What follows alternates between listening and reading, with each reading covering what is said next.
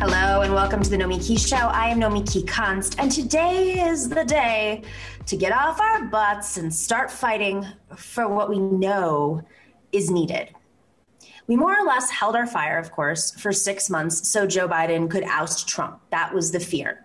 We said there would be a time after Trump was gone to fight to get Biden to do the right things, that he was flexible, that we could pressure him. We elected Biden so we could pressure him. Well, the time for the pressure started, frankly, a few weeks ago, but it is accelerated and should be happening right now. First, let's get rid of that phrase, quote, it could have been worse, end quote.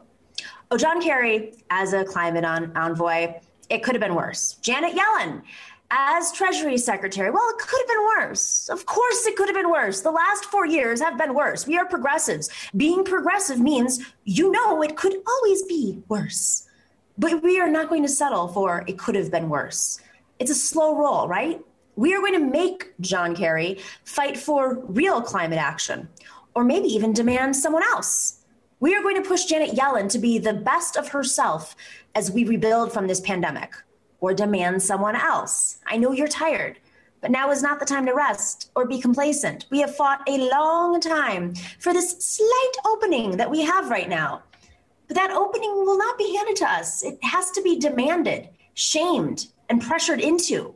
What a tragedy it would be if we ease off just when we need to double down on the fight. Let's break this down a bit. Let's start with John Kerry. As a symbol, this could be mm, interpreted perhaps as great. Biden put a trusted friend in a cabinet level job that includes bringing climate consciousness to national security, something he knows about someone who other countries may even be envoying to, you know, the special envoy to that country. They may recognize him and may actually respect him as opposed to the Trump administration. The problem is, is that we don't need symbols. We need to cut greenhouse gas emissions. Rejoining the Paris Climate Accord is nice and, and necessary, but we all know that the deal actually isn't even good enough. This is about survival. We need real actions and fast which is why it is disturbing that John Kerry, former Secretary of State and presidential nominee, knows so little. Did you see the great tweet from Kate Marvel, the climate scientist, introducing herself to John Kerry on Twitter, where it turns out that the new climate czar slash envoy doesn't follow a single climate scientist? President elect Biden, if you wanted someone, a symbol even, with a global reputation and an understanding of climate change and executive institutional knowledge and maybe even neoliberal fluency, why not someone like mm, Al Gore? He educated generations on climate change. He introduced the idea to so many Americans who didn't even process it yet. That's a great envoy, right? For those of you for whom climate change is the existential issue, meaning everybody really, but are conscious of it and aware of it and take it seriously, this is a moment of truth.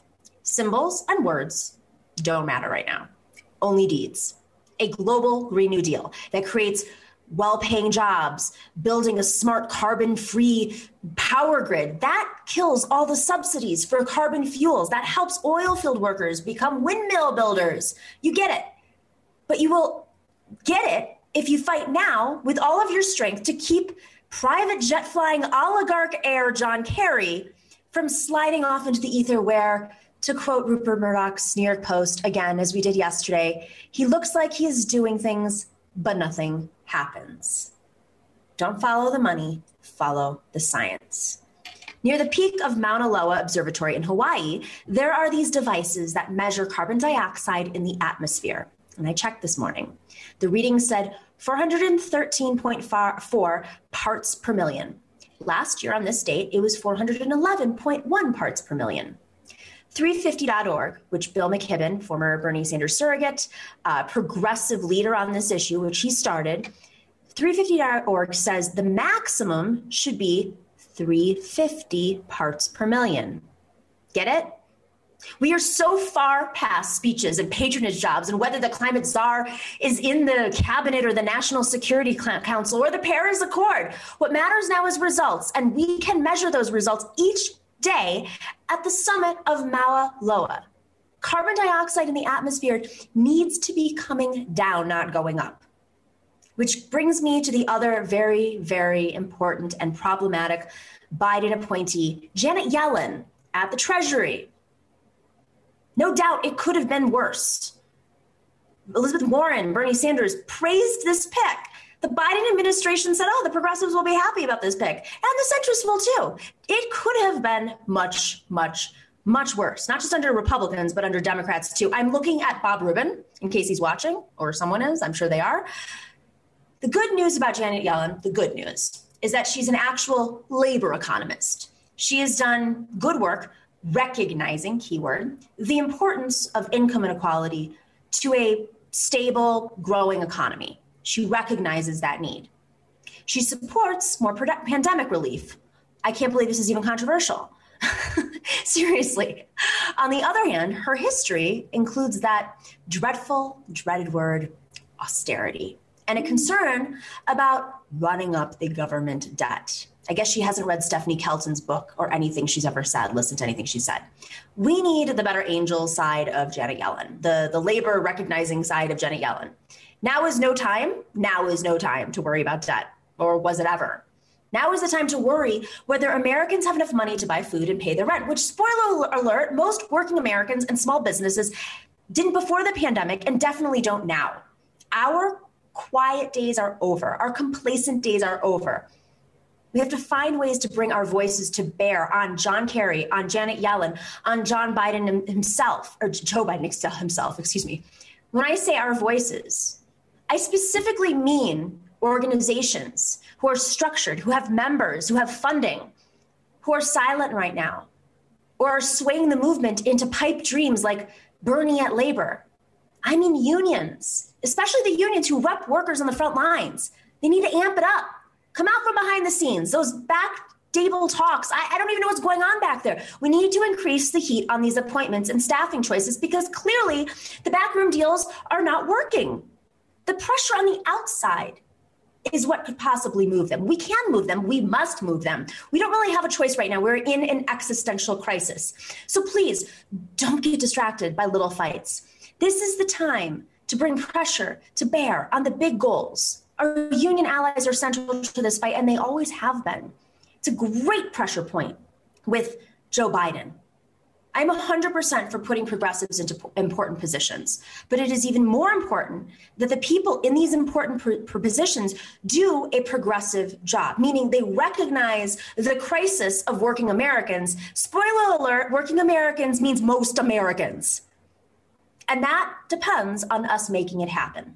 And I will have much more to say on this in the coming weeks. But in the meantime, we have a terrific show. It's the day before uh, Thanksgiving, Indigenous Peoples Day. We have Christopher Vials on to talk about the cultural interpretations of anti fascism and whether or not our current president, remember him, Donald Trump, is actually a fascist. And then later we have Simon Narode and Arun Chaudhary to discuss today's news. But if you are not already, make sure to click that subscribe button. Do it now. This is the time to do it and hit that little bell so you know when we go live, when we have breaking news, when we do special programming. And if you are not already, join us on patreon.com slash the Nomiki Show. Spoiler alert again, third spoiler alert, that is how we pay for our show. It's not easy. This is a daily show. There's a lot of work. There's booking involved. We have members of our team who are very invested in the big uh, picture of this show, and we have a lot of exciting things to come. But our patrons are the ones who have been getting us there throughout this process. So if you are looking to maybe indoctrinate your family members or some friends, I have, you know, a little bit of cable news background. So I might be a good entrance point for some of them. You can join us on patreon.com slash the Nomiki Show for as low as $5 a month. It'll be a great, like, I don't know, holiday gift. Pick your holiday. I, I, think it's fun. I'm going to start gifting my friends' shows to my family members that are open to indoctrination. I have a lot of Republican family members who just voted for Joe Biden. I was like, step one, Step two, read Stephanie Kelton. Step three, let's get into their like breaking down the Fox News, uh, you know, propaganda. But this is how you do it. You got to inform them um, and just say like, you know, listen, just just check out the show, just one episode. Let's just just open your mind up a little bit. You'll be surprised. All right, guys, we'll be right back uh, with Christopher Vials.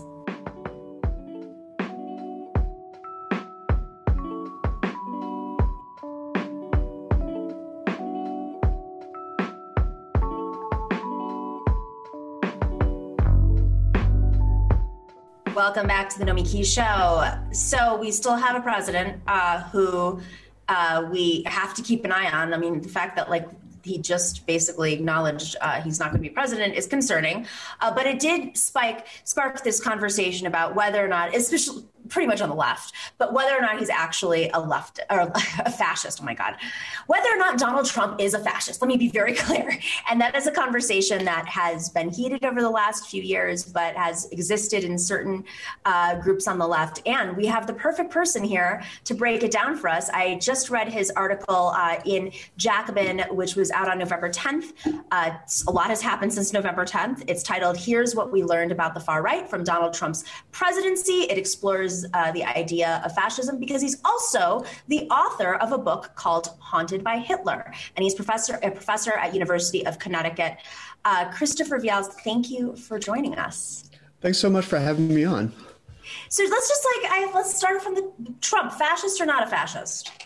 Oh boy, uh, yes. oh, I did not get that interpretation from your article. So what's happened since that article? Well, y- yes, in terms like look when we say is something a fascist or is someone a fascist or not a fascist we have to kind of break that down into you know we have to think about fascism in terms of fascist states fascist movements and fascist personalities right hmm. fascist states there's been very uh, precious few of those um, Germany, Italy before World War II, um, Spain, Imperial Japan. Historians quibble about them, but they've been mercifully few. And, you know, the United States, despite Trump, didn't become a fascist state, though we certainly moved in that direction. Um, we certainly became more authoritarian, but if it had, if he had, Trump had turned it into a fascist state, we wouldn't be talking right now. But um, fascist movements have existed all in all countries for the most part since World War II and before, right? Including in this country, and some of them have been quite mainstream. Whether we're talking about the Klan in the 1920s, Father Coughlin's movement in the 30s, George Wallace in the 60s, um, they've actually been around and they've exerted a real impact on American history and American culture and American life. Um, Trump, um, he is he didn't command a fascist state. He didn't basically um, command a coherent fascist movement. The Republican Party is still not a full blown fascist party, though it's got those elements in it. Mm-hmm. Um, but what he is is um, a kind of a, a, fascist in his personality and in his rhetoric. And what what you look for, if you think about fascism, fascism is a particular strand of the right. It's a particular strand of the political right. It's it's more specific than conservatism or even authoritarianism. Um, it's a kind of right wing politics in which the mobilizing passions are all about race, nation, action, violence. Um, it's explicitly anti Marxist, um, it's hyper nationalistic. Um, it's not so much about tax cuts or you know deregulation or those kind of libertarian themes that you're used to and you'll see first and foremost in people like Ted Cruz, right? So it's it's um it's a different animal and um, but Trump in his rhetoric um, presses all of those fascist buttons. You know, for those of us who study this stuff, the words are there. And what's scary is that it's he's proven that a fascist rhetoric, at the very least, is electable. He just wasn't able to move the state fully over in that direction. Is it because he didn't have enough time? Possibly, or and he doesn't have the training, right? And we're also in a different. Seriously, is there a school? Is, I thought that was Steve Bannon. Steve, oh, because they locked him up. He didn't get to go to that monastery in Italy. That's Steve Bannon's. yeah, I think there's a school, school. In, yeah, there's a school yeah. in Michigan somewhere that's pretty scary, and Liberty University maybe. But that's no, he. Uh, no, but but yes, uh, he just basically. So he didn't get the best schooling in the world. Sorry. No, he didn't get the best schooling in the world. Exactly, but no, he he went to um, you know his job really was a face man and confidence man for his father's real estate empire in New York. And so he, he what he is not is he is not somebody who came up through the ranks of the military like a Hitler or a Mussolini who is a movement builder who is an organizer right? He's not he's he's a pure narcissist and a TV star right? And so that's um the his movement kind of rises and falls based on his own personality. And that's the weakness of basing a movement on one person's personality when there's no kind of organizing to back it up right? So you know, what we got to look out for is somebody like that who is a little bit more savvy as a politician and an organizer, right? I mean, as of I have a lot of questions just to go back to the fascism. But as of right now, there there aren't really on, on both sides any people, any politicians, any leaders um, who have a movement that they've organized on behalf of their cause. That I mean, we're all talking about like, well, you know, Trump paved the way. It's it's we worry about who's next, somebody who's who speaks slicker. It's like I actually thought that his rhetoric was exactly the tone that you need to mobilize those folks. But if those folks are not being organized, so is there somebody that can inherit his movement that that has been pseudo organized and build off of it that we're just not aware of that has that experience of organizing? I haven't seen that person yet, thankfully. Um, it, but we can't lull our sleep, selves to sleep thinking that they won't find that person. Like I think that movement, president. I'm sorry. Like the, the police union president. Yeah, right. Yeah. Right. Something like that. Or, or a military man, right? Somebody who's maybe a veteran is read as like a, a man of honor, right? Um, who's respected um, and who, again, can really organize people beyond just being on TV and making a lot of noise, right? Um, so, yeah, I mean, it's, I haven't, again, I haven't seen um, that person out there who is a direct replacement of Trump. Um, but at the same time, uh, I, I, think that movement is in crisis because it's not easy for them to find another Trump. You know, can they find another TV star with white nationalist politics or neo-fascist politics? Um, maybe can they find that person with who's a shrewd organizer on top of that?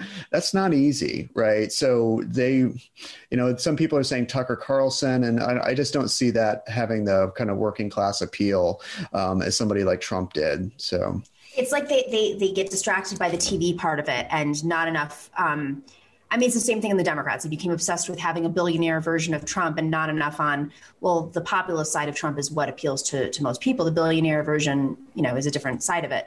Um, here's a name to throw out. Not that this is what we should make the conversation all about. Dan Crenshaw. Okay, yeah, I'm not. I'm not super familiar with Dan Crenshaw.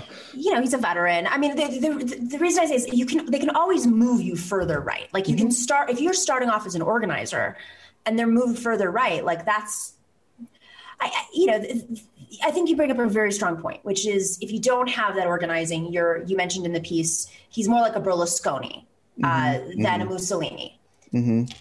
Yeah, in his temperament, right, and in his training and in his uh, public image, right. Although he's much more kind of fascist in his rhetoric than Berlusconi. Berlusconi was a straight up libertarian in a lot of ways, um, and he was all about, you know, reducing the size of the Italian government. Granted, he was friends with quite literal fascists like Alessandra Mussolini, with like Mussolini's granddaughter. Still right? a fascist, like right? It's, it's still fascist, most, right? Most grandchildren are like, oh my god, distance me from.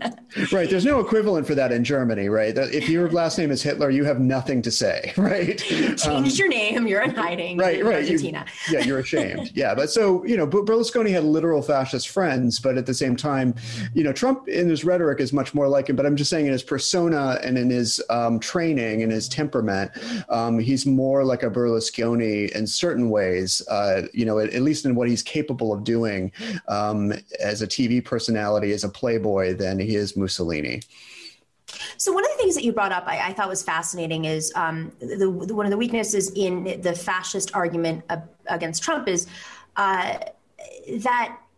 Okay, first you say that that that history never repeats itself. So should we never? So we should never look for an exact repeat of the essay or Franco. Um, but the other side of it is you, you bring up Big Tent and how fascist movements um, really require a big tent, and and then you critique Trump and say he didn't quite get there. But I mean, from my perspective, he still got like 74 million votes. A lot of uh, maybe a week before the election, we were saying there's no way he can win because he's not building the coalition he needed. And that is incredibly true.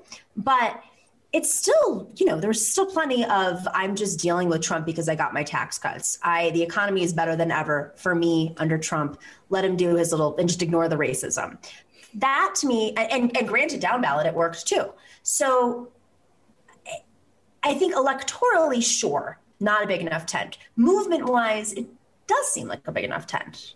Am I wrong? No, no, yeah, and, and I might have misspoke or not communicated clearly enough when I was saying big tent. I was talking about anti-fascism. You know, like oh, anti, yeah, anti-fascism is needs to be more of a big tent. But I think you raise a really, really excellent point, which is eh, a lot of historians have looked at what's the relationship between um, conservatives and fascists in these, you know, in Germany and Italy and Spain.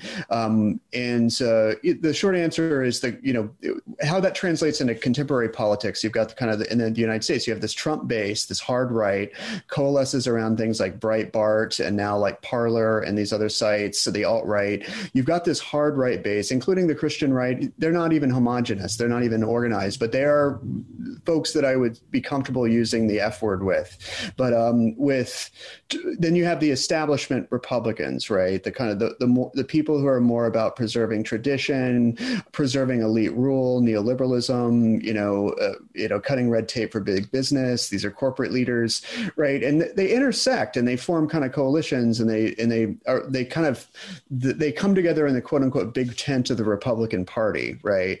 But at the same time, there's always there's going to be kind of divergences and clefts between them, but you you can't expect conservatives to ever really resist that fully. I was actually slightly surprised um, to see the electors and the the canvassing boards um, who are staffed by Republicans actually do their job, which um, to me tells me that they don't see Biden as as, as enough of an existential threat um, to actually go fully along into right wing authoritarianism. Right, the establishment Republicans are not really buying necessarily the Trumpian narrative that Biden equals socialism, which is you know as we know he's was ridiculous. Right, but um, so that's I mean, but you might expect that to change if the left gets a lot stronger, if the if they start to see an existential threat in the Democratic Party, or they start to see an existential threat in socialism. And when I again when I'm saying they, I'm saying the more establishment conservatives, right? Um, you also mentioned that that uh, the elites, the the the the, the rich, essentially, um, in order to have a successful fascist movement, there needs to be buy-in from the elites, and I guess looking at the 2016 election, eventually, right after the, the floor fights and and you know he won, and and it seemed like the elites were siding with Trump. Mm-hmm. Um, and I don't necessarily even buy that they ever. Maybe some of them left. The ones you know who who were never on his side anyways. They were like the the the Bushes, the that the Bush circle, right? So I guess I guess the question, like, I mean, the reason why I've I've thought this is still fascism, it just wasn't I still thought it was successful fascism. He was still able to gut the government. He was still able to get these tax cuts. He was still able to um, inspire and ignite uh, racism and race what race riots fueled by specifically the police and, and using the police as an arm, maybe his military. Um, so I mean, but but it doesn't seem like that you think that that that there was enough of the elite rich on his side. Yeah, no, there, there, was. I mean, and don't get me wrong. I again, I, I hope I'm, I'm, not confusing things further here. But well, your, your article. Let's just be clear. Your article's been circulating, and everyone's been saying like, "Read this. See, he's not a fascist." It's like, is this the hill you want to die on? No, like, really? no, no, no, no. Well, no, it, it, no, no, no, no. It, in fact, like there was a there was an, a little editorial blurb at the top that I I didn't write that made it sound like you know I was saying the absolute opposite, right? right. Um, but at this at the same time, yeah, I, I mean he uh, i'm sorry the, the before this the question you were you were saying like the um i'm sorry wealthy the, the, the wealthy, yeah, the wealthy co- right, right. the coalition with the wealthy The fascists right. need are yep. dependent on Trump or not Trump. I'm just very, um, I, I'm, I'm very interested in understanding what that coalition looks like. Yeah, I mean, I guess there's various levels of complicity, right? You know, if if we're talking about their vote, they're voting for Trump or they're giving some money to Trump. That's one level of support, right? You're basically saying you're still working within the electoral system. What you're basically saying is, um, I want my tax cuts, and I it's the, this whole racism and misogyny and homophobia is not a deal killer for me, right? But then that's one level of support. There's another level of support that would that would really following follow him fully off an authoritarian cliff and say, okay, well, I'm not just going to vote for you. I'm going to follow your lead as you completely shut down a 200 plus year old democratic system. That's a that's a whole other level of complicity. There's no turning back from that, and and and that's where you need the military, and that's where I've I've I've talked about with other folks too. Is the military is and the military leadership. I mean, thank God Trump really pissed off the military leadership um, because uh, really you can't really have your fascist coup unless those folks are on your side. They some of them may vote for you, but it's another thing to actually again follow you down the road to a coup d'état, which the stakes of that are you you possibly go to jail or die, right? And so uh, you know they've got to be really really confident in the glorious leader um, for that to happen, not just just not not just a vote, right? So yes, com- there is elite complicity, but I'm just thinking about the various levels of that, you know? Um, so I'm, I'm, I'm very like just for, for our audience for understanding the purposes the differences between being a fascist authoritarian and just an authoritarian. Can you break that down? Sure sure. Again again a, a fascist is you know, uh, think about it in terms less of a state and more of a movement, right? And the movement is driven by anti Marxism, a warrior ethos, kind of whether it's militarism or the, the law and order of the police, right? It's driven by male violence, it's driven by racism, it's driven by a campaign against national minorities. Um, these are the kind of the mobilizing passions, and it's authoritarian, right? That's a particular strand of politics, a right wing politics politics. Um, and you know there is also a you know there's there's a kind of an elite conservatism that I see is kind of separated from that, um, which is more about, again, preserving elite privileges, class elite privileges, right? Um, and which is really about, you know, again, more legible to folks is libertarianism, right? I guess that's the, the, the easiest way to put it. It's, you know, smaller government, all of that kind of things. And if you see Trump's speeches, what's really striking, and this was on in 2016 during the campaign, um, you this was a Republican candidate, and he didn't even really talk about tax cuts or liberty or freedom, right? You know, and we've we're used to those words being abused, right? And if you look at Ted Cruz, you will see all of those, you know, bogus Eagle language. flying into a flag, like yeah, like this language of liberty and all of that stuff. That, that there's no talk of liberty. It's all about just strength, race, you know, macho. You know, that's all it's about. And so that's where even in 2016, I went, oh wow, we're really really in for a ride because when I wrote that book in 2014 I didn't even think a U.S. president would get that far. I wrote that the Haunted by Hitler book during the Obama years. You know, when it was a movement that you could say it, it had, uh, fascist movements had destabilized U.S. politics throughout U.S. the sorry throughout the 20th century. But um, I really didn't think we'd be dealing with somebody like that in the Oval Office, much less somebody who um, we let's let's just be clear. Uh, uh, just barely did not turn the United States into an authoritarian state by completely throwing out the election, right? I'm, so. I'm, really glad you said that because you know yesterday on our show I basically said you know it came down to uh, an election commissioner one in Michigan, one in Pennsylvania, and these generals, frankly, that resisted. And, and if we see how close it came down to, and even the vote was not clearly presidential. We could say that Joe Biden won by eight, nine million more, whatever it is at the end of the day. We don't even know still. Um, still, at the end of the day, it's it's it was extremely close as as the Trump campaign was predicting. So you're you're making me think a lot about Reagan and the um, you talk about slick, right? It, it, how many of the check boxes would you say that he checked off in terms of, I mean, because he did instill hate. He, there was there was a lot happening, a lot of racism, a lot of sexism, a lot of classism, a lot of a, a lot of this stuff was happening um, in the 80s. And but you never hear, oh, Reagan leaned fasc- fascistic. He was just a classic, you know, he was a conservative. But he also defied the Republican Party and, and took it over. And of course, "Make America Great" was his slogan. Yeah, no, and, and, they've all got that. In in Reagan, let's let I in my book I call the kind of the Christian right, partic- in particular strands of it. You know, fully. You know, I'm fully comfortable with the fascist label for the Christian right, and the and the Christian right was pretty essential to the Reagan coalition. So again, the big tent of the Republican Party always has has always contained those elements. You know, I think with Reagan, yes, he relied on those elements, but his rhetoric and his beliefs and his tone and his stress on liberty and freedom and democracy, even though he, I do not share his views of those terms, he was more of a straight up neoliberal, um, and who was, and in, in, fact, he's one of the main kind of uh, folks behind neoliberalism on the global stage, he and Thatcher, right? So I would say see him as more of a straight up kind of neoliberal conservative um, with supported by fascist elements as they always have to be. Um, whereas Trump moved all of that stuff to center stage. He moved all of the fascist bells and whistles to center stage. Right. I think that that to me would be the difference. Um, because yeah, yeah, in a nutshell. That's very interesting. Okay, um, I, I, know you know this has been explored quite a bit over the last five years. Uh, Trump's brain. How much of this is Trump and his upbringing and his father, um, and how much of this is comes from certain folks like Stephen Miller, Miller, Steve Bannon, and who are those folks? Because I think you know it's probably important to watch them post Trump, what they do, where they recruit, where they go.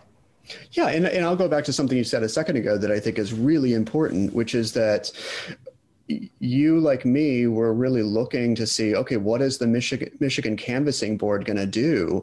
What is uh, brian kemp going to do? What is this secretary of state in georgia is going to do? We're really at the mercy of these people who are pretty right wing just to kind of obey the law. And that is a really fragile state to be in. And i think one of the things that we have to look at and look for going forward is uh, who are the republicans going to put in these positions next time? And i have a sense it's going to be people who are much more fanatic, people who will do whatever they need to do to overturn elections. So, I mean, that's something that we are not out of the woods by any stretch. I don't want to panic people, but um, I also want us to be real about this. I mean, we did come really, really close um, just a moment moment ago in terms of you know Trump and you know what you would ask is you know how much of this is his uh, his brain and his family. Let's let's not forget his his father Fred Trump was um, busted at a Klan rally in the 1920s, right in Queens. And so, um, and the Klan again was the United States first mass fascist movement, right? So it's he's not a reader. You know, it's not that he's read Mussolini or he's read even read probably Steve Bannon. He probably watches TV and he doesn't seem to have the attention span to complete a, a full book. Um, and I'm not saying that as a diss. I'm just saying as a as a descriptor. Um, so all, yeah, we we picked up on that one when he started hiring Fox News uh, weather analysts to you know, Saturday morning shows to represent the State Department yeah, yeah, no, but no, absolutely. So he's just, um, you know, so he's he's picking this up, this these fascist sensibilities up from memory, from family history, and yes, you know, we have that book from Mary Trump, which I which I like. You know, like he was one of these guys who was essentially just never touched as a baby, right? So that explains a lot of why he is the way he is and who he became. So um, yeah, I mean, a lot of it is what makes someone an authoritarian personality to begin with. Does oftentimes have a lot to do with family dynamics. And there's a great study of this called The Authoritarian Personality from 1950 from some Jewish German um, sociologists and exiles. And they really do uh, like it's it's a particular kind of white guy that tends to go over to fascism and it's and it it comes from a really frustrated relationship to the father oftentimes that doesn't have a vent and it's one of these one of these kind of male types that um, is has a very repressed relationship to their father, but can't seem to critique their father and think their father hung the moon. And so, uh, and that's a recurrent thing, right? Over and over, you see in folks who go into leadership positions in these movements. So, you know, when I say it's he's generally a, speaking, the leadership positions, it's not like the folks who join the Proud Boys and go out in the street and fight. This is very specific to the leaders of these movements. Well, no, I, I, I misspoke. I mean, the yeah, we don't have a, a, a breakdown of in, in say in Germany and Italy of a of, of an intricate pro- a personality profile of all the rank and file. Um, so, but I would say the rank and file and leaders. But you know, I speak. I know. Of, I just know more about the leaders to to say sure. that for sure. Yeah. Well, you know, it's it's I'm just curious because we're on YouTube and yeah, there's, right, a right. lot of boys on YouTube. right, right. so anything we can do. Maybe we'll have a, a psychotherapist on to talk about uh, right. daddy issues. no, no, that's and that was there's a whole generation of German Jewish exiles who in the Frankfurt School, like Wilhelm Reich and uh, Theodor Adorno and Max Horkheimer, who said, yes, we need mass therapy, you know, to to wean people away from the authoritarian personality. It's like, well, the challenge is is you know how do you uh, how do you how do you get somebody into therapy who hates introspection which is part of the fascist personality too? They hate thinking about their feelings and their emotions so they hate psychotherapy. So the rest of us in the anti-fascist movement just mostly mostly have to concentrate on just containing the damage they do and hope that they come around and, and just prescribe them lots of Xanax. not whatever Trump's taking, not that. uh, anything else you want to leave us with in these final moments of of, of Trump's uh, reign? Yeah, I mean, I, I don't want to, we have to be vigilant, but I don't think we need to be completely depressed. I mean, somebody who studied this, I would be much more depressed if I was in Hungary or in the Philippines, where the majority of the population is behind the authoritarian leader. We're not in that space. And in fact, a lot of young people have moved wicked leftward, and a lot of young people are openly identifying with this term socialist. So I think the left is in. And you have this massive Black Lives Matter movement in which a significant significant part of the population is directly participated in. So the left is in a pretty good position overall. Um, so I think people need to remember that who are watching this show is that, you know, if you don't like Trump, you are in the majority. And the majority of Americans are on your side. You're not powerless. You have the numbers. We have the numbers. And it's just about having the organizational forms that allows us to make good on that. And as Jane McAlevey likes to say, power mapping, so that we make sure that the Brian Kemps and the election a commissioner guy. I, this is a whole new thing that I've had to learn about this cycle. So, is is making the right decision because if they don't feel the pressure, then they could very well ease into making the wrong decision, especially when it's this close. Mm-hmm. Uh, Chris Vials, you can see the article that he wrote. You can read it on uh, Jacobin. Let's put that up right now. Here's what we learned about the far right from Donald Trump's presidency. It is in Jacobin. It came out last week, and of course, uh, you can check out his book, which is called "Haunted by Hitler." Can buy it wherever you like to buy books, preferably not a monopoly, but you know, listen, it's hard sometimes to find books in places because that was a strategy, uh, very, very specialized strategy to uh, disinform folks. Chris Vials, thank you so much for joining us. Um, really interesting conversation. And I hope that we keep thinking about these issues because I don't think Bannon in jail or not, or, or, uh, or I mean, listen, uh, the, the, ghost of Nixon still haunts us and all of his staff members. So uh, they're not going away anytime soon. Yeah, thank you so much for having me on. Of course, absolutely. All right, everybody, we will be right back with our panel. Arun Chaudhary and Simon Narode will be here to talk about today's news. And uh, there's probably going to be a lot of news in the next couple of days. We're going to try to jam it all in. So we'll be right back.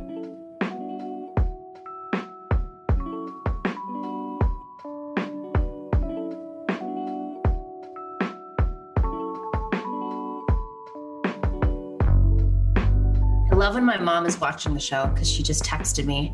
Christopher Vials taught at University of Buffalo, and my mom. yeah, I grew up in Buffalo, so of course my mom had to mention Buffalo connection. Also, uh, my taxi driver today had to keep reiterating that he is part of the Bills Mafia. So, for those of you out there who are Buffalonians, you know how serious this is. When there's a Buffalo reference dropped, it's important to mention it. Arun Chaudhary uh, is, hey. I feel like I should know this by heart at this point, but I don't. He is a uh, political filmmaker. He, of course, um, was part of the Bernie 2016 campaign as the official videographer. Uh, and I think other things, creative director, that's the other thing. Uh, and he was also the official White House, the first official White House videographer under former President Barack Obama, current New York Times bestseller. Barack Obama. Yeah. And Simon Narode is a former Bernie Sanders 2020 uh, organizer, uh, and he is also a socialist writer and, of course, part of Team TNS. Thanks for joining us, guys. And Simon's someone who I get to talk to from time to time, but never face to face. So this is a real treat for me. Yes, fun, right? Yeah, I'm excited yeah. about that. He's gonna be coming on more regularly. We're gonna, you know, we're shaking it up. But I come tonight with answers. In your last oh. segment, you were like, "I want to know what Trump's on," and I can tell you because he is on what every president's on because the presidency is run on drugs officially. So he takes Wait, a what? thing called Provigil to wake up, which is like a, a fighter Stop pilot. It. Wait, wait, wait. Hang on a second. Rewind all presidencies are run on specific drugs. Like you have to yeah. take them and then you get Provigil, which is the kind of basically it's Adderall. It's just sort of you know amphetamine. Uh, that's your general like wake up one, and then Ambien is the sleep one, which is totally where Covfefe make you do this. I, I, mean, they don't like pop I mean, it in your mouth, but why. there's no but there's no other way to to maintain the schedule of the presidency. So yeah. So that so if you want to get deeper into it, if you're just a staffer, you can go to the White House uh, like pharmacy and you can ask for either one, Provigil up or uh, Ambien down, You cannot ask for both at the same time. But if you were on Air Force One, there's just baskets of both flo- going through the aisles. Like, wow. you know, it's like total just free. You are blowing my mind. So that whole time, Barack Obama, as chill as he was, was on Adderall? Yeah. What was he like off of Adderall? the guy had four hours of sleep a night. You know what I mean? What are you going to do? That's the thing with Barack Obama, though. I bet he was like this in college, too. He was like the person who you were probably getting really high with and just didn't seem like he was yeah. getting high. And you're like, what's the matter, man? And he's like, no, no, no, I'm really high. But like, just isn't sort of, you know, isn't sinking into it. Meanwhile, I don't know if you guys remember this, but when uh, Hillary Clinton said the biggest, the biggest mistake of the Clinton uh, presidency administration was the fact that they didn't sleep enough because there was a lot of shouting and throwing of things, a lot of tempers. It's like very 90s era. You know, everyone would be, would be canceled nowadays. Basically, it was like a campaign. That's how campaigns are. Wow, I just, my mind is blown. All right, so let's talk about some news because there's some things that just blew my mind. Um, there's a lot happening. Mm. According to a recent poll, 68% of Americans want Joe Biden to exclude corporate lobbyists and executives from his cabinet. Jacobin reports that Bernie Sanders, surprisingly, said that it would be, quote, enormously insulting if Biden put together a team of rivals, speaking of Obama uh, and Lincoln. And there's some discussion that's what he intends to do, which might include Republicans and conservative Democrats but which ignore the progressive community. I think that would be very, very unfortunate is what Bernie says. Much of this discussion is coming to, to head after Biden's appointments of Blinken and Haines, both of whom have done work for consulting firms, and after talk of Biden potentially nominating Rahm Emanuel. Simon, how do you feel about this? Not great.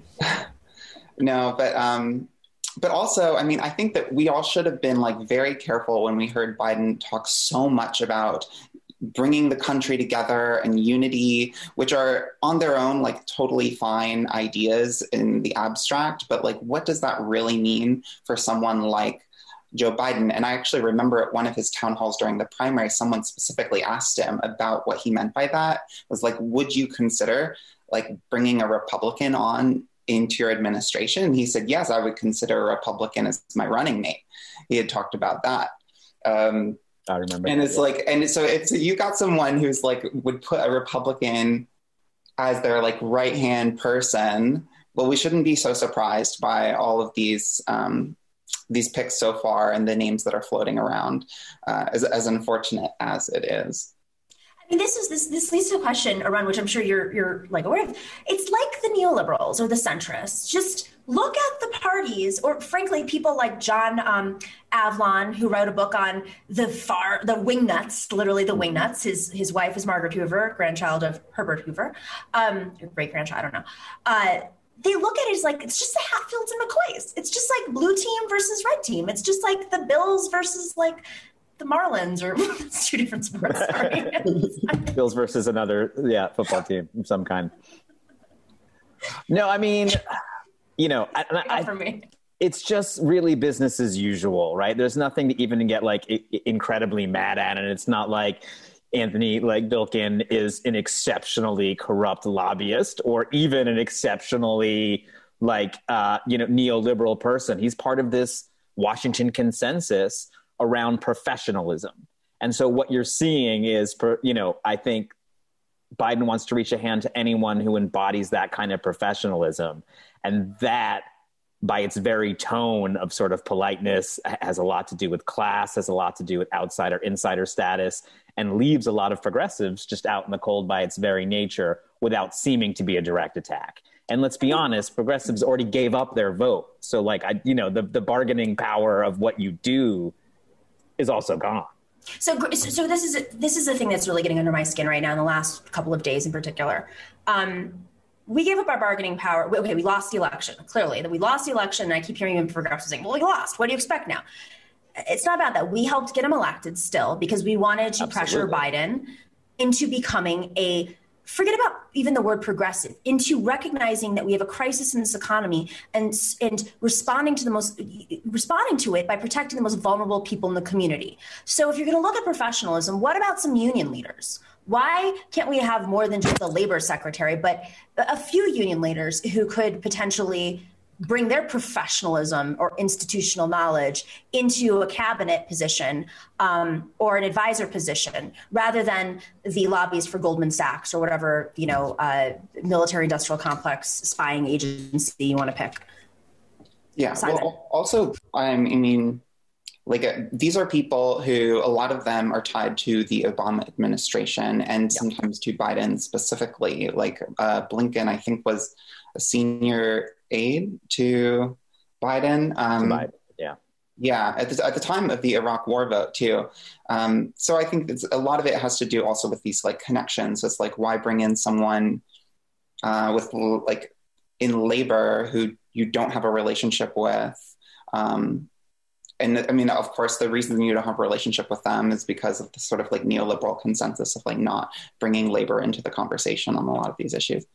Um, but yeah, I mean, it's I don't know what to say about it. It's, it's I mean, no, it's really it's yeah. really what you're saying, Simon, and I think and I think it's more than that. It's that the Biden administration and those around him don't actually see what the emerging consensus that brings the country together is, mm. which is social services, which is better health care delivered. Like this is something that Donald Trump ran on in 2016. And Republicans are like, I like the sound of that. You know, this healthcare thing sounds and okay. they didn't even have unions supporting yeah, so, them. You know, we have brand damage in the Democratic Party where maybe people don't trust them to deliver on those things necessarily, but we know what people want. And it's probably the same across the entire spectrum. There's no, you know, no libertarians in a pandemic, let's say.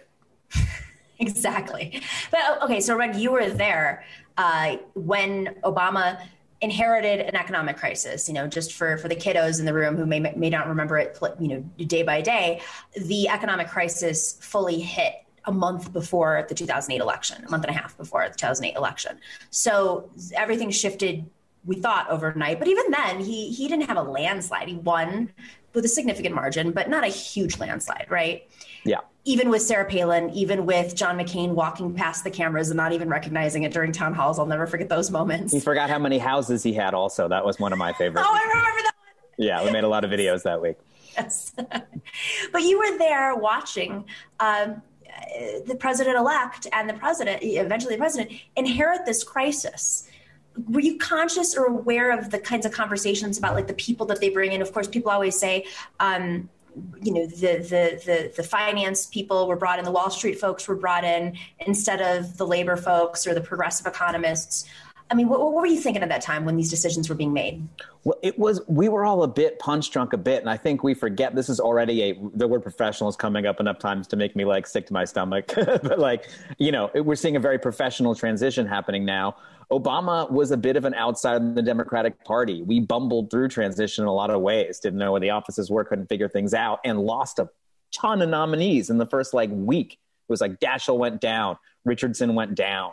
Like this sort of uh, I mean, a oh lot well. of the people who, yeah, they just went down. And uh, and so I think there was a lot of just ah, oh, we just got to get in the door to see what happens. And I will say, as sort of one of the you know more progressive people uh, around, um, it you thought that I didn't appreciate how much the cabinet and the advisors really set the kind of Overton window for the president. And they are the ones serving the buffet. And sure, the presidents can eat what they want to eat, but if it's not on the menu, they're not going to be able to order it. I just mixed a whole bunch of food metaphors up. Um, no, but um, that's that's so well said. But that's what it is. That's it. Yeah, and and you know, there's too many things happening throughout the day. I mean, we see with with Trump, it's like they get in his ear, and suddenly Trump says he's for something or against something, and it could be extremely dangerous. Um, speaking of transitions, the on their way out the door, Republicans are trying to make it harder for the Biden administration to tackle the most pressing issues neglected by the Trump administration.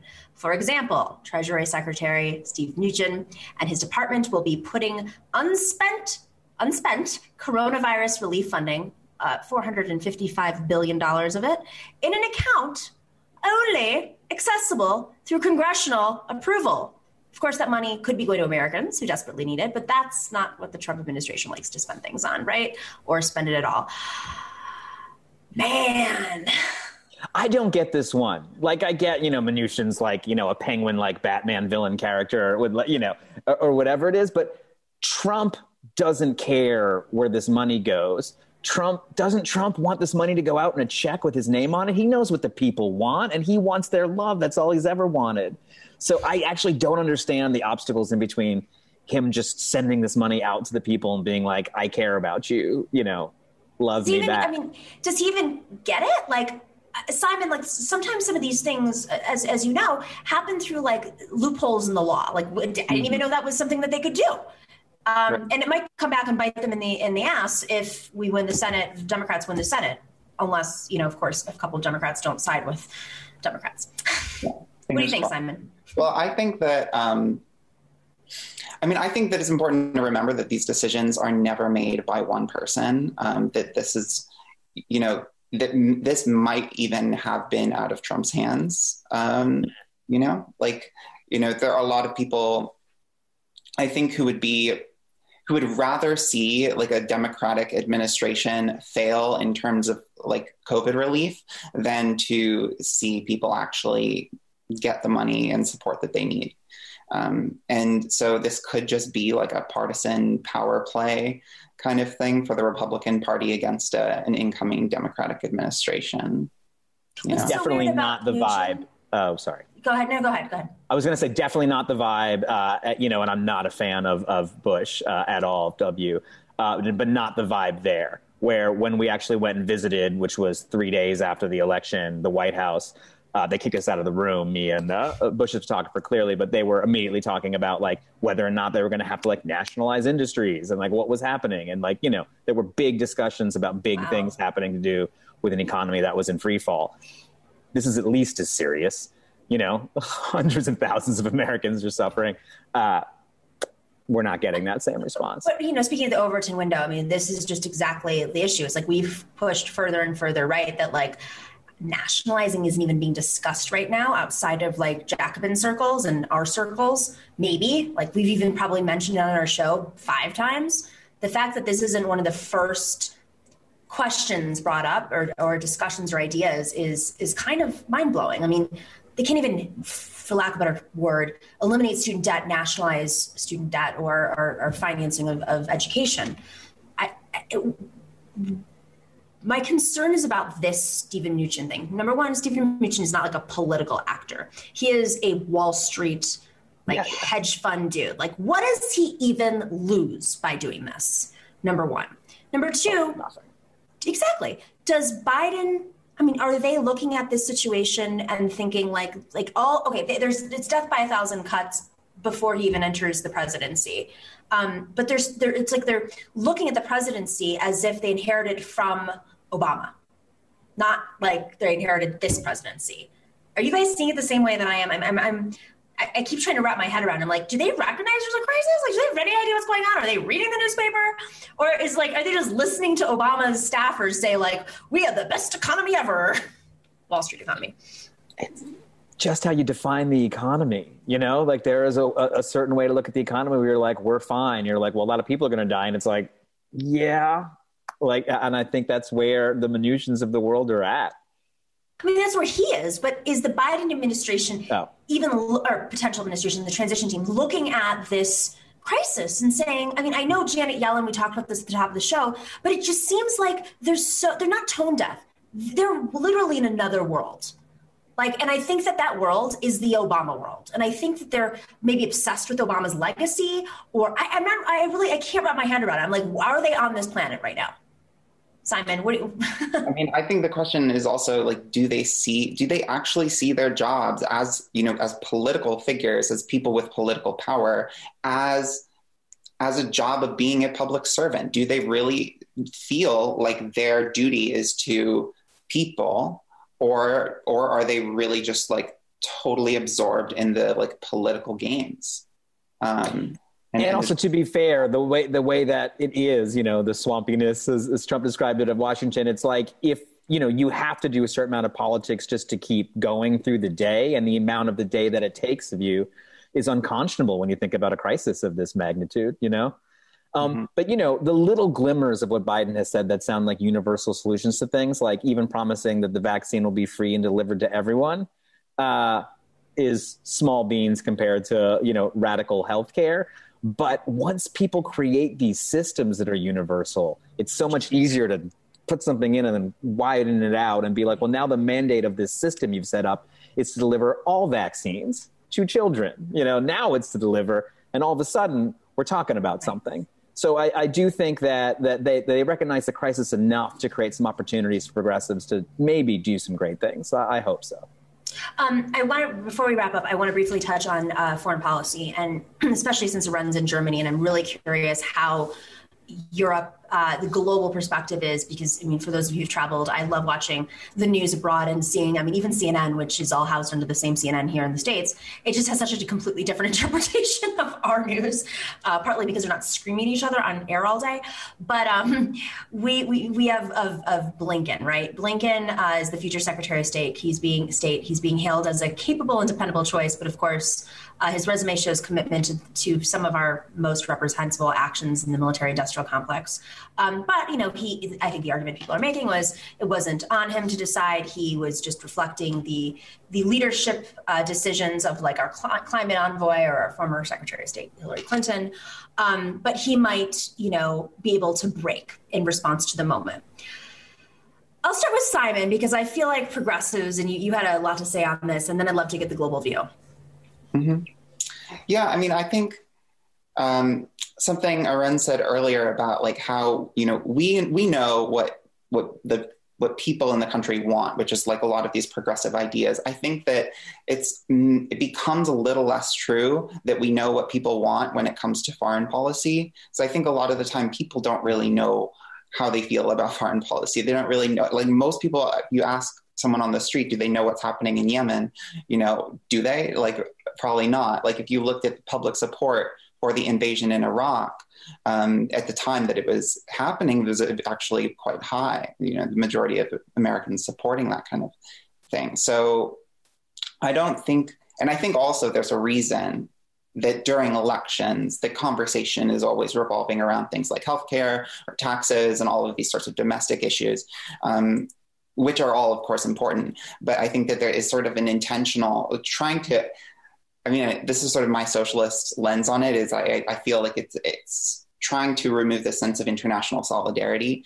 Um, and I think that as not just as socialists, but as just um, people who follow politics, it's important that we have an international lens on our politics and that we're you know when we're fighting for marginalized groups like when we're fighting for women we're not just fighting for american women we're fighting for women across the world and that all of these foreign policy decisions and all of these cabinet picks um, are really relevant to those struggles um, and that we keep that in, in in our focus so anyway, those are those are my. No, it's, it's, it's, the the irony of this all is number one, Secretary Clinton had this whole women and girls initiative globally, and of course her policies did not necessarily reflect that. Um, but but the other side of this is, you know, yesterday on Majority Report we had this little discussion about. Um, what it what it means for progressive foreign policy, and there's been very little uh, exercise in examining what an effective uh, foreign policy would be not just what we are against, but what it means to withdraw from Afghanistan, how that looks, what the response is, what happens with the vacuum, et cetera, et cetera. Really thinking through these geopolitical dynamics because you know it's it's it's it's one thing to say you're against something, 100% agree, but like it's another thing to say, okay, we they invaded Libya, NATO, then what? Like you have a country in shambles that's fighting with each other with open borders, and ISIS swooping in and stealing oil. Okay, so so what what are you left with afterwards? And I'll say one thing about Biden. Clearly, different foreign policy perspective than many other even neoliberals um, and sometimes not always wrong. I mean, at least in those moments. I'm not saying he was he was for the invasion of Iraq. He's had like, his moments. No, no, he's, he's had, had, a couple moments. weird ones. Yeah, yeah, like yeah. weird, like the solution, like how Iraq should have been federal Iraq. Exactly. Yeah. Also Georgia when it was happening, he really right. had his finger on it. Yeah, yeah. It's, it's, it's a different form. It's a marked marked difference in foreign policy than most neoliberals, not socialists. But um, I'm glad that Simon mentioned internationalism because Arun, you're you're in Berlin right now. Uh, I just finished up this Rosa Luxemburg book where Rosa Luxemburg was was killed in, in Berlin, and she was a champion for internationalism, and uh, and that was her her form of of Marxism, to say the least. So, how is Germany responding to like these picks? I think there's a positive and negative aspect to it, but they are universally blanketly excited about it. And you know, all of my you know German reporter friends uh, who I now have and I'm WhatsApping with you know, they, I'm like, ah, grumble, this, that, and the other. And they're like, look, just stop. We're excited about all of this. This is like what we want. We want a really boring American foreign policy. And some of that is a return. Boring. yeah. Yeah, I know, right? Because for them, it's boring. And, and like, this is where I want to, like, you know, this is where I think we have uh, the Obama Trump crossover voters, which I, which Simon was alluding to, and I think they're they're isolationists and or peaceniks, if you want to call them left or right wing. I think that these are the mysterious people we can't figure out from Iowa why they for flipping back and forth. But uh, the Europeans want to return to the alliances, all these things that we sort of in a knee jerk way think are are very good but actually some of the kind of story of the last four years is you know trump's a bull in a china shop breaking everything. But some of this stuff is absolutely true. And when you confront germans about it they admit it. You're like y'all should pay a little bit more for nato. Like what's up with that? And they're like yeah we should. You know like they know you know it's like we're the ones still in afghanistan. Where did everybody else go? You know like i thought we were all into this. And it's like yeah we're not into that anymore. Uh, so these things continue you know and, and, but I think sometimes we think about these things as being intractable and huge because they're sold to us as being intractable and huge. Mm-hmm. And I actually think this is where a, a, Bernie Sanders foreign policy would be interesting, just sort of seeing him have some of these conversations close up, uh, whether it's even in the U.S. talking about like uh, different populations here, whatever. He wants to know the actual numbers. You know, like how much money does it take to to make sure every coal miner has enough money not to like mine coal? Nothing. You know, like, just right. do it. Why are we even talking about this? Um, something like in Afghanistan, you're like, well, look, we broke it, we bought it, but we can't stay here forever. So, like, what does it cost to evacuate every single person who wants to leave the country? Like, yeah, an astronomical, eye popping figure, but not the same as 10, 15 more years of war. Exactly. So, I, I, think we have to con- confront the reality of, of where we're at in foreign policy. And people in Germany, people all over all over Europe don't want us to confront that because the sort of middle of the road, we're in it but not in it stuff is great for everybody else. Yeah. The, the, the, price tag has been put on on the U.S. and of course, just to, to go back to what Simon said, which was so so eloquent. You know, you you don't see any conversation about foreign policy in campaigns for the most part, um, campaigns or in the media. Yet all and, and it's all on on on on domestic policy. Yet when you look at the budget, it's the absolute inverse. And the power of the president like there's actually not something you know we treat them like they actually fix or harm the economy. They have no it's yelling at the tides. They have no no effect on the economy in like lots of ways. I mean, they have an effect on the markets if that's how you look at the economy. right, exactly. Uh, but like they are they are the foreign policy person. They call the shots. They shoot from the hip. So it's like we really should be grilling them on what you're right. going to do. The mother of all missiles. Was that what it's called? The mother of all bombs. Mother of all bombs. The mother of all bombs. what happened to that? That was you know and I think that um, the, the contending with and keeping an eye on and looking very critically at the the this transition that Biden's putting together and the cabinet picks that he's that he's nominating, I think it's really um, going to be a challenge for liberals to, to look critically at this without also looking critically at the Obama years, as so many of these people are coming from. Mm-hmm. And as we know, that is like one of the most difficult things to get a liberal to do is um, to look critically at the Obama years. But I think it's really important that we talk about talk about the you know drone strikes, talk about Libya, talk about all of the stuff that. Um, maybe an uncomfortable conversation, but it is really important. And, and, and through that process of having those conversations, we can actually get people to maybe come a little further left. I think that's the Achilles heel of the Democratic Party. And I nominate Arun Chaudhary to be the uh, special envoy to the Obama people into moving them a little bit more left, including the administration yeah. people. No, and some of it is also sort of, you know, uh, uh, I haven't read the book, but it does seem like every presidential memoir is revisionist history. But some of what hurts me as someone, you know, who is uh, you know, on the team is that he's revising it sort of the wrong way. I'm like, shouldn't you be pretending the other thing? You know, so for me, something that was a really proud moment was when we didn't bomb Syria. Uh, and the president said something great. What did he say? He was like, bombing something because everyone says you can is like a dumb reason to bomb something. And it was like, yeah, man, totally. Like, that's exactly the right answer. Uh, and now hearing like the regret and the pain and, oh, we should have bombed them, it really, it hurts. It hurts. Oh my God. Well, inshallah, things will get better. As Joe Biden would say, inshallah. oh, yes, he does say that. He also says despacito and all these other things that are very clever. Um, Simon Narode, thank you so much for joining, and uh, Arun Chaudhary, of course. And by the way, Simon, happy birthday. Your birthday was yesterday. Oh, uh, it was just nice. Sunday. Thank you. Yeah. I'm glad you had a nice birthday. And to everybody else who is celebrating Thanksgiving, Indigenous Peoples Day, however you, Gratitude Day, however you would like to interpret it, so it's not recognizing murderous colonizers. Um, I do. En- I hope you enjoy uh, your holiday, and I hope you enjoy it from Berlin. Thank you. Thank you. All right, take care, everybody. We will. We're going to have just a little programming note. Uh, we're going to have some specials up tomorrow, Thursday, and on Friday, some special interviews that we pre-taped. So you definitely want to check that out. I won't have a monologue because you know everyone's got to get a day off. Um, so definitely check that out if you have time this weekend. We're going to be uh, posting those interviews on Thursday and Friday, and then we will be back live on Tuesday of next week which I believe is another month. Is that December 1st? Do we have any shout outs, Dorsey? Am I missing these little shout outs? Um, let me just check out. Tuesday, yes, it will be December 1st. Where did this year go? So, December 1st, we will be up uh, live again. And I hope you guys are all uh, taking the time, social distancing if you can, wearing your masks, not taking your masks off inside unless you've made sure that these people are all you know covid free. Um, even if you've had covid i don't know why i have to say these things. I feel like we all know these verbatim now. Even if you've had covid you can still carry to other people. Even if you have kids it's still dangerous especially if you're in a cold weathered environment. Uh, it's spreading faster because people are hanging out indoors more. Special shout outs too. Oh i'm gonna i'm not gonna do well with this one but let's try. Brothwaite Bone Spurs Quackerbush. Are you just messing with me? F- number four.